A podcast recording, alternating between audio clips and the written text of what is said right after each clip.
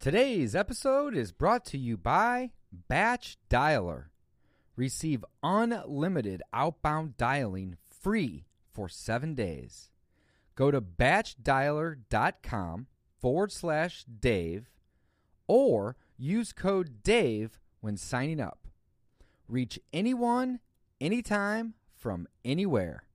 Make and receive calls from anywhere in the world using your online browser.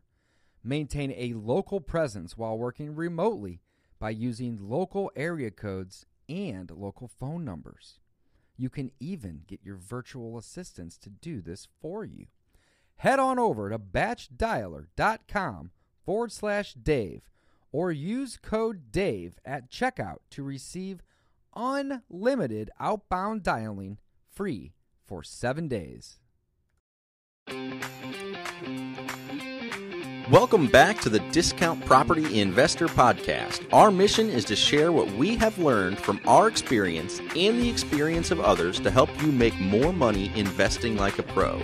We want to teach you how to create wealth by investing in real estate the Discount Property Investor way. To jumpstart your real estate investing career, visit freewholesalecourse.com, the most complete free course on wholesaling real estate ever. Thanks for tuning in.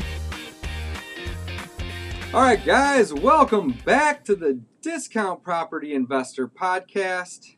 David Dodge and Mike Slane, both here today, coming today to talk to you about the importance of making offers. Episode 179. All right, all right. Dave, how are you, man? I'm doing good, Mike. I'm doing really good. This is the fourth podcast today. That's too many podcasts. The first three were all about wholesaling, marketing, um, motivated sellers. Mm-hmm. right? We didn't touch a whole lot on, on making offers in Mhm. those in those episodes, but I'm glad we're talking about it now because making offers is so important, especially if you're new. You know, when it comes to wholesaling, you got to have something in your inventory to be able to sell to make a profit, right? If you don't have control of any asset, it's it's very difficult to get to that fifth and sixth step of wholesaling, which is selling it and getting paid. That's exactly right. And I look at wholesaling, you have to look at wholesaling, your wholesaling business, just like any other business. When you walk into the store or the doors of Walmart, if the store shelves are completely empty, if everything's barren, Walmart didn't make any offers on products. They didn't they don't have any inventory. Right. So they have nothing to sell. Guess what, guys? That's you as a wholesaler if you don't make offers and get properties under contract. If you have nothing to sell, you're out of business. You got a business. You're not making any money that week or that month or however long you don't have a property under contract. Get something under contract. That's the that's the moral It's of the simple. story. It really is. Yeah. Yeah. So the amount of offers that you make is going to be correlated to the amount of deals that you're going to do. I mean, it's so simple. So, you know, this is a numbers game. And we talk about that whenever we are talking about our marketing, right? We talk about that when we're talking about our appointments, right? We talk about that whenever we're negotiating. It's always a numbers game. Well, it's the same way with offers, right? So if you send one offer a month and you have a 20% chance of your offer getting accepted on average, well, it's going to take you five months before you typically get an offer. But if you're making five offers a week with that same average, you're going to get it in a week, Absolutely. right? So, you know, here at our company, we make three to five offers every single day. Um, last night, while I was laying on my couch, uh, we had two team members that were working, and I kept getting notifications of them making offers. And it was the best notification to get because it's like, okay, cool, someone is making an offer on a property. You know, the seller doesn't typically like our offer, right? But we make it anyway, and we anchor low and we start to build rapport, and then we go up from there. You know, it, it it's very difficult to come down, but going up is always easy. But by getting these offers over, it helps us with the numbers game, which is what we're talking about. And to me, an offer also helps you establish credibility.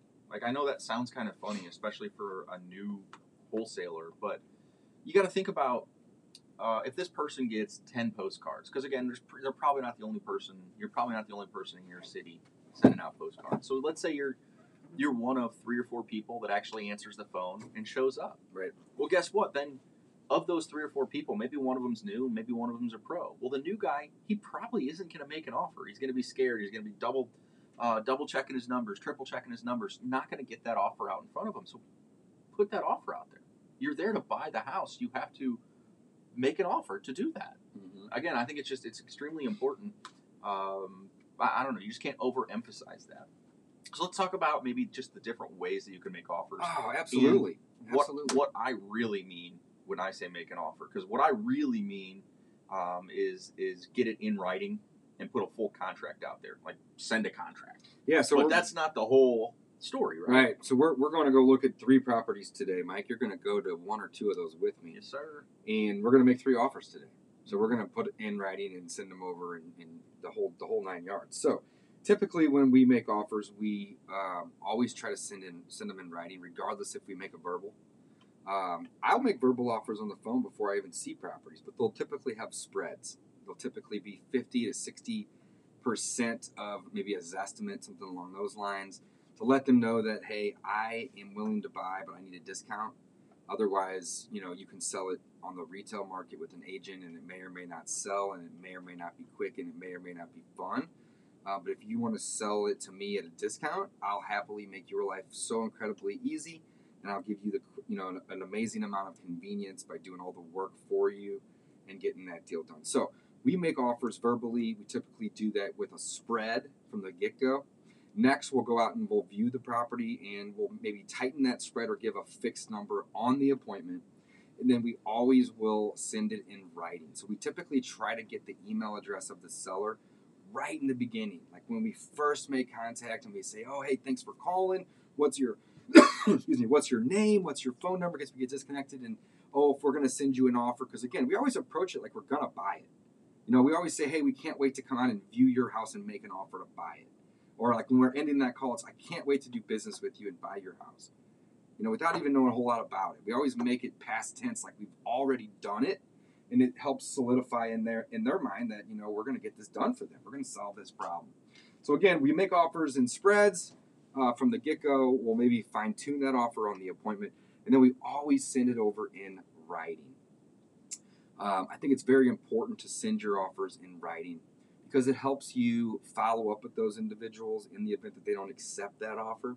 And also, like Mike said earlier, if there's competition, you know, and 10 people go walk through a property and, you know, we're the only ones that send an offer. Now, this doesn't happen a lot, but, you know, we may get picked because of the fact that they see that we're capable and our offer might not even be the highest of those offers. Well, it, and this is this is I'm going to go all the way back to the whole credibility packet thing, Dave. So this is what is so powerful. Um, my house that I actually live in, so it was a it was a property that um, I know these guys were shopping the offer around, and what I saw in the house after I closed on it was one other of the big investors here in town. Their credibility packet was a folder with their little brochure and their offer, uh, you know, written in it or their contract written in it, and mine. They were both in the drawer, just sitting there. I mean, again, it's huge. So who's going to win that deal? It's one of those two. It's one of the people who left something behind. They're not going with the other three or four or five people that they interviewed over the three or four or five months that they were trying to shop this house. That's right. Again, because their motivation, if somebody inherits a house, let's just talk about somebody who inherits a house. They may not have a motivation that is, I need to sell, I need to sell, I need to sell this today, but they are the ideal motivated seller. They have a house, they want to sell it, they don't want to fix it up. There's a pretty good chance they're a motivated seller. So they are. And every again, week they own it, the need increases a little bit because they have bills that start adding up. that's excellent, and, Dave. that's, I love and that's that. really where it comes from. So, so they are motivated, but they're not necessarily trying to sign today. Right? They don't. They don't know how motivated they are until They don't know. until they get that tax bill. the tax bill is the big Oh one. shoot! There's another two grand. yeah, that we have to come out of insurance maybe not so bad. Five, six, seven, eight hundred. Yeah, or the- right. Utilities maybe a hundred a month, two hundred a month. Not crazy. When that eighteen hundred dollar tax bill comes though, it's like whoa. Let me rethink Yeah, why I'm having why I'm owning a vacant house. that fifty thousand dollar offer sounds way better. Way than better. That's another- money in another- versus money out, and that's another thing that we always do, guys. I'm going to interrupt for one second, Go for Mike. it, man. On our follow up, is we ask the sellers, you know, are you getting tired of owning it yet? Because we know they're paying taxes, we know they're paying insurance, we know they're paying utilities, and if it's and if it's rented, we know they're paying a ma- they're paying either a management company and or for maintenance on the property. Owning properties is a headache if it's not done right. Right? It's it's a It's headache. expensive. Yeah. It's expensive if you don't. So you could, you know, properties are assets when they are rented and cash flowing. But when they're not rented and cash flowing, they're not assets. They're liabilities. So even when we buy a property at a discount, a big discount, and we're rehabbing that property, it's a liability the entire time. It only becomes an asset to us on the day that we close on it and sell it and actually realize those profits. So, you know, it's all about just making offers, guys. You have to make a ton of offers to be consistent with your offer making.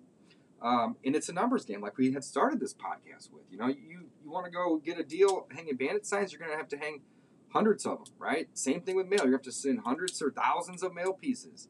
You know, you're going to have to be consistent. in making offers is the same way. But I love following up with people. You know, asking you know how much the tax bill was, or you know if the if paying the insurance and the utilities every month is you know hurting them and to the you know again we're here to offer a solution but i also like following up with people that we've made an offer to because it just makes it so easy people hate getting phone calls for something they're not wanting to deal with so you can just be very direct and to the point hey mike i haven't talked to you in three months i remember going out looking at your house on main street at the time you were asking 90 i offered 65 has anything changed right exactly. Mike's not going to hang up on me. He's going to say, "Wow, this guy didn't ask how my day was. He doesn't necessarily care. He's getting right to the point." I can answer yes or no or go from there and just keep it make it direct. Keep it simple, right? Be polite, but don't go out of your way to to, you know, to chase a deal either. That's another thing that I talked about on our previous podcast. 80-20 principle. 20% of the deals are going to have 80% of the profits. So when you go chasing them, you're just eating that up. You're just wasting time. So, you know, make offers and just know that you are also, this is something that I want to bring up too, Mike. Know that as an investor, as a wholesaler specifically, you are offering a crazy level of convenience to individuals, so you have to demand a discount. You can't go in and offer to close fast and pay cash and pay retail. You'll lose money every time. without an inspection. You will lose money yeah. every time. So, what I'm getting at here is know your value. And when somebody isn't willing to trade you a discount on their property, don't go in and offer to close in three days and pay cash. Maybe ask for 30 days or 60 days, right? Until they want to come down on their price. The amount of discount you get needs to be equal to the amount of convenience that you're offering these individuals. So, you know, we, we, quit- we quit chasing deals about two, three years ago, Mike. Yeah, it, it's funny because I feel lazier about probably it. do less deals in the hindsight, but we're also not chasing deals that do that make one or two grand for thirty hours of work. Exactly. And it's it, to us, those- it's worth it. Some of those deals are just such headaches too. When you're chasing it and really trying to push one to work, it's just not worth it. It's not, you know, and, and and you sometimes it's not a win-win whenever you overwork and get underpaid. It's a lose for you. Exactly. You might That's win- great way to look at You know it. what I'm saying? You might win by getting the seller of property sold and by finding a buyer a deal. But if you're doing a ton of work, it's not a win for you if you're not getting paid appropriately. Exactly. So again, pull back on your level of convenience if the discount isn't there. How do you know you make an offer and you follow up? It's that simple. So make more offers. That is the bottom line. That's it. It's that simple. Yeah. Make more offers. So let's briefly talk about this because we've talked about it. Uh, I mean, we've talked about it at uh, nauseum in the past on the MAO formula, and this is how you determine your offer, right? Give it to me. So the MAO formula is your maximum allowable offer, and you calculate that out by taking your ARV, your after repair value. You multiply it by a discount rate. We start with 70%. We're taking 30% off. So you're going to multiply that after repair value times 70%. And then you're going to subtract out the repairs. Then you're going to subtract out your wholesale fee. So let's start with a $100,000 house. Let's say it needs 10000 in repairs, and we're going to do a $10,000 wholesale fee. Well, guess where that comes out to, guys? $50,000. Half. Half. Mhm. Dave, we talked about this. I, don't- I think we were chatting with a student. weren't Talking we? about this this morning too on different Did you? different show. Yep. where the offer, it, it's almost embarrassing, but it almost always like the quick math, the easy math. Pull up Zestimate. His estimates are terrible. I get it, guys. Pull up Zestimate or uh, whatever your MLS comes up with for the estimated That's value, how we use the spread too, fifty to sixty percent. and cut that thing in half. Yeah, and, and by going in at 50, 60 percent, you're, you're giving them a range, right? So what, what I do is, let's say in this scenario, 100k ARV. Mike, you gave us the numbers. you know, I'm going to go in. I'm going to say, listen, I'm typically buying houses in this neighborhood or in this part of town for 50 to 60 grand. You know, there's a lot of other houses out there that I can pick up. So if you're not willing to sell me yours, at, you know, in that ballpark, then you know I don't really want to waste your time. Thanks for calling, type of thing. If they come back and they say, well, can you do 65 or even 70? It may work, right? But if you wait for them to tell you what they're asking, it's typically going to be 90, 95. It's it's never ever been below what I'm willing to pay ever. So I don't even ask for off for, for their asking price necessarily anymore. I'm curious, but I just kind of go in with here's what I'm willing to pay. Am I in the ballpark? And if I'm in the ballpark, even if it's the low side of the ballpark, there's some level of motivation there.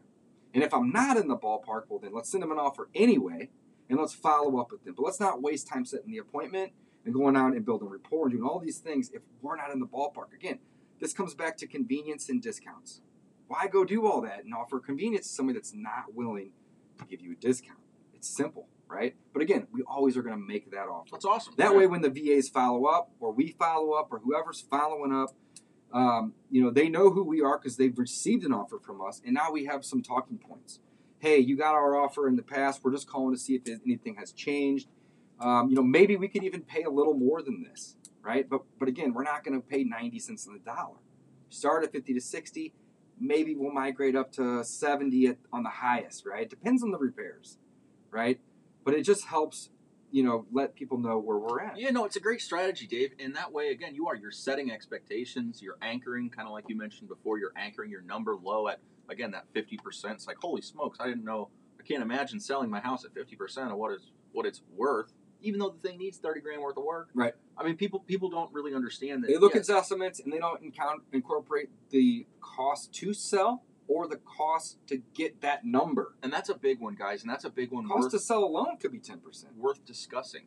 Mm-hmm. with sellers because again an agent i mean they're going to agent or agents rather you're going to knock 6% off the price right there then if there's any seller concessions meaning uh, they want something fixed after they do the inspection report dave's right it's 10% One right or two more percent. So then you have title fees, and you have to pay your taxes and your insurance and all the, or you know, all these other bills, holding costs during that time. You're looking at typically nine to ten percent is the cost to sell a property. So the problem that a lot of sellers have is that Mike, they see that number, they see that hundred thousand dollar ARV estimate, but they're not taking ten percent off to sell it, and they're not taking off the thirty thousand in repairs exactly right? And then so so that thirty thousand in repairs is thirty grand. That ten percent is ten thousand. That's forty thousand off.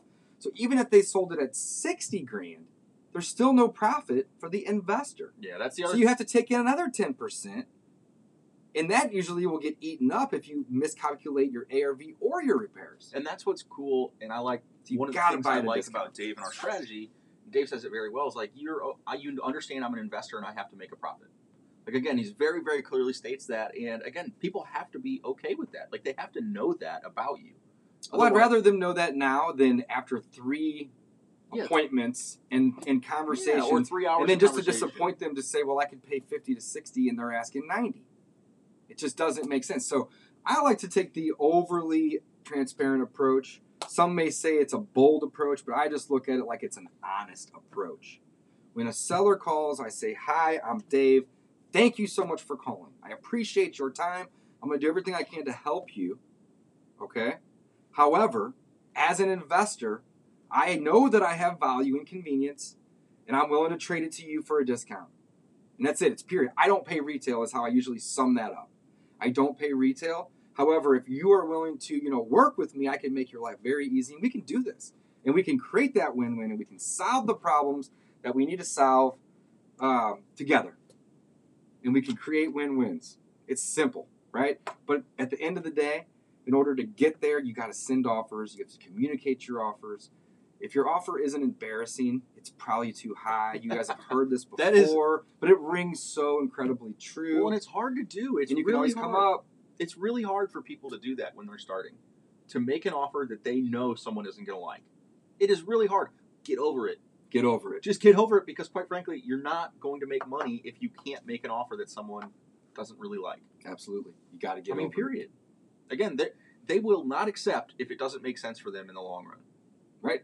So yeah they may not like it they Which is gonna, which, which is it. gonna be the same, the same outcome, right? Is if you come in high and try to go down versus come in low and have the ability to come up. they're still only going to accept what they're going to be able to accept. That's great. So it just makes sense to come in Hey.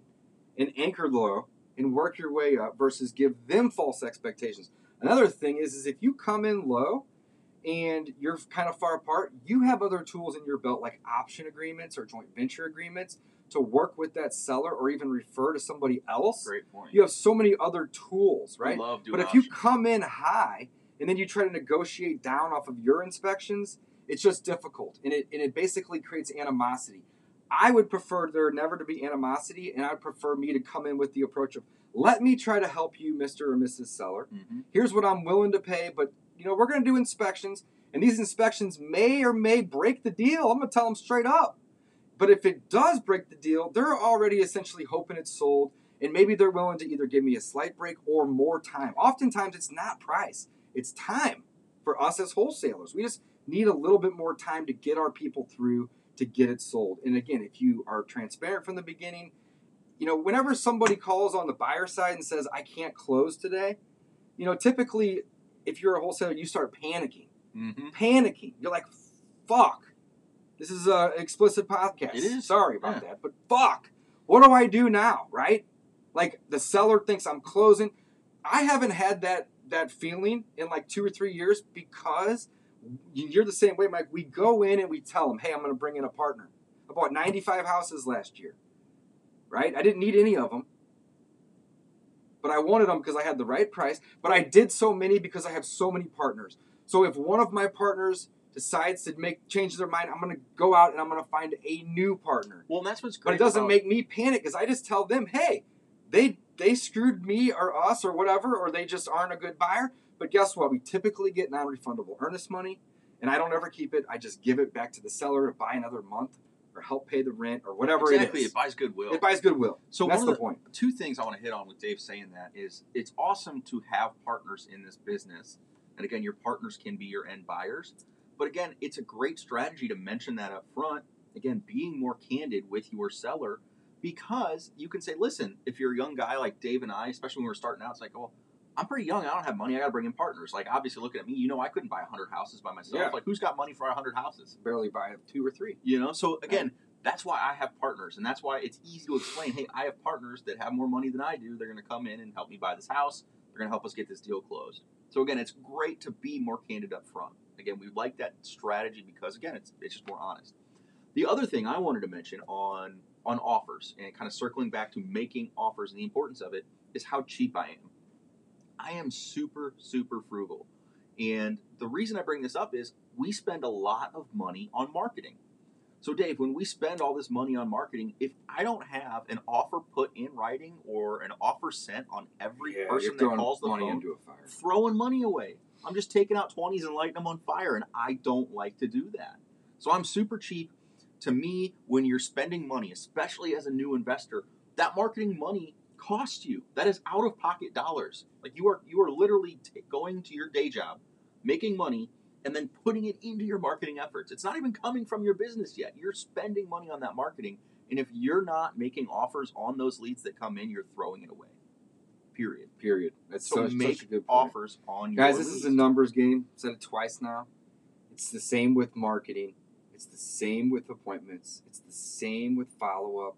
And it's the same with offers. The more offers you make, the more offers will get accepted. I'd say it's just life, man. And the more, it is just life. It's a numbers game, right? And the more accepted offers you get, the more closed deals you're going to get. The accepted offer isn't the uh, isn't the end. It's really like you know halfway. It's, I call it the beginning of the conversation. it's the beginning of the conversation, really. I mean, with the negotiation aspect, Mhm. but of the whole wholesale deal aspect. You know, A, B, B, C. You're halfway there. Yeah. Right. Then you got to go out and you have to sell that deal. Right. So you just you got to make offers. If you're not making offers, you're not going to do any deals. And you know, one of the things that really upsets me is when people go and they hire coaches and they pay money for education. Um, and then they just buy more education, right? And they just keep thinking they need to know more. You know, start putting your money into marketing. I'm not saying don't hire a coach. I have a coach. I do coaching. Mike does it as well. We love doing it. But, you know, putting your money into marketing is is really where the deals are going to get done. You know, analysis paralysis is a real thing. You know, people spend 30, 40, 50 grand on mentorships and they haven't made a freaking offer. Yeah, it's, It's, terrible to me. I mean, it's just it's just incredible.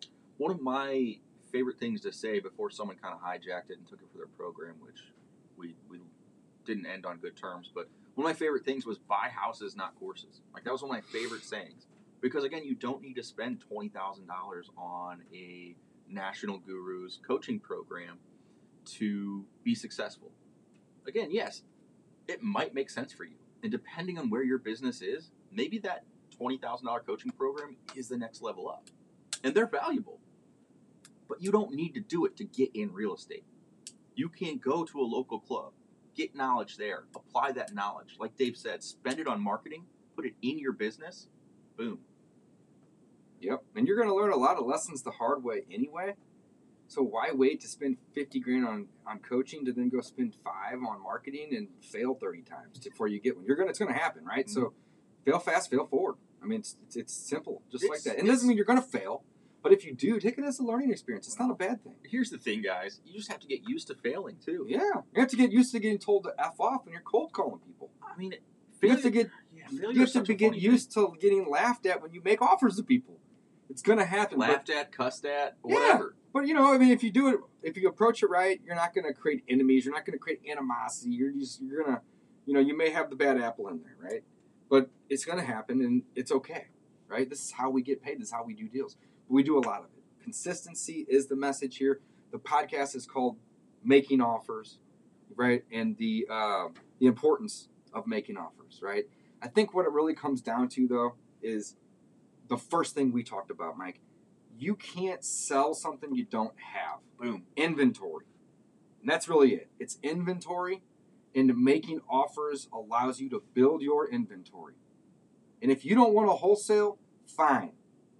Keep them for rentals, fix and flip them yourself, lease option them, do whatever it is that you do, right? But you still have to have a property under contract to do any and all of those things. So if you are new to real estate and you are struggling to do deals, I can almost guarantee you that I can pinpoint your problem right here and now. And that is, is that you aren't making enough offers. You make enough, you're going to stumble on a deal. It just happens. It does. The harder I work, the luckier I get. You've heard that before. Mhm. It's just experience, though. That's it. It's all it is, right? The more you do it, the better you get at it. So I don't want to beat a dead horse. Make more offers. It's so incredibly simple. This is a numbers game. If you're not doing deals, it's probably because you're not making offers or enough of them. And I challenge you to sit down and write down every time you, you make an offer and tally it up. And at the end of the week or the end of the month, look at that. And then the next week or month, try to double it. Literally, double it. Right? And that's it. If you do that, you will do deals. Like Anything you want to end the, the show with, Mike? Make more offers. Signing off.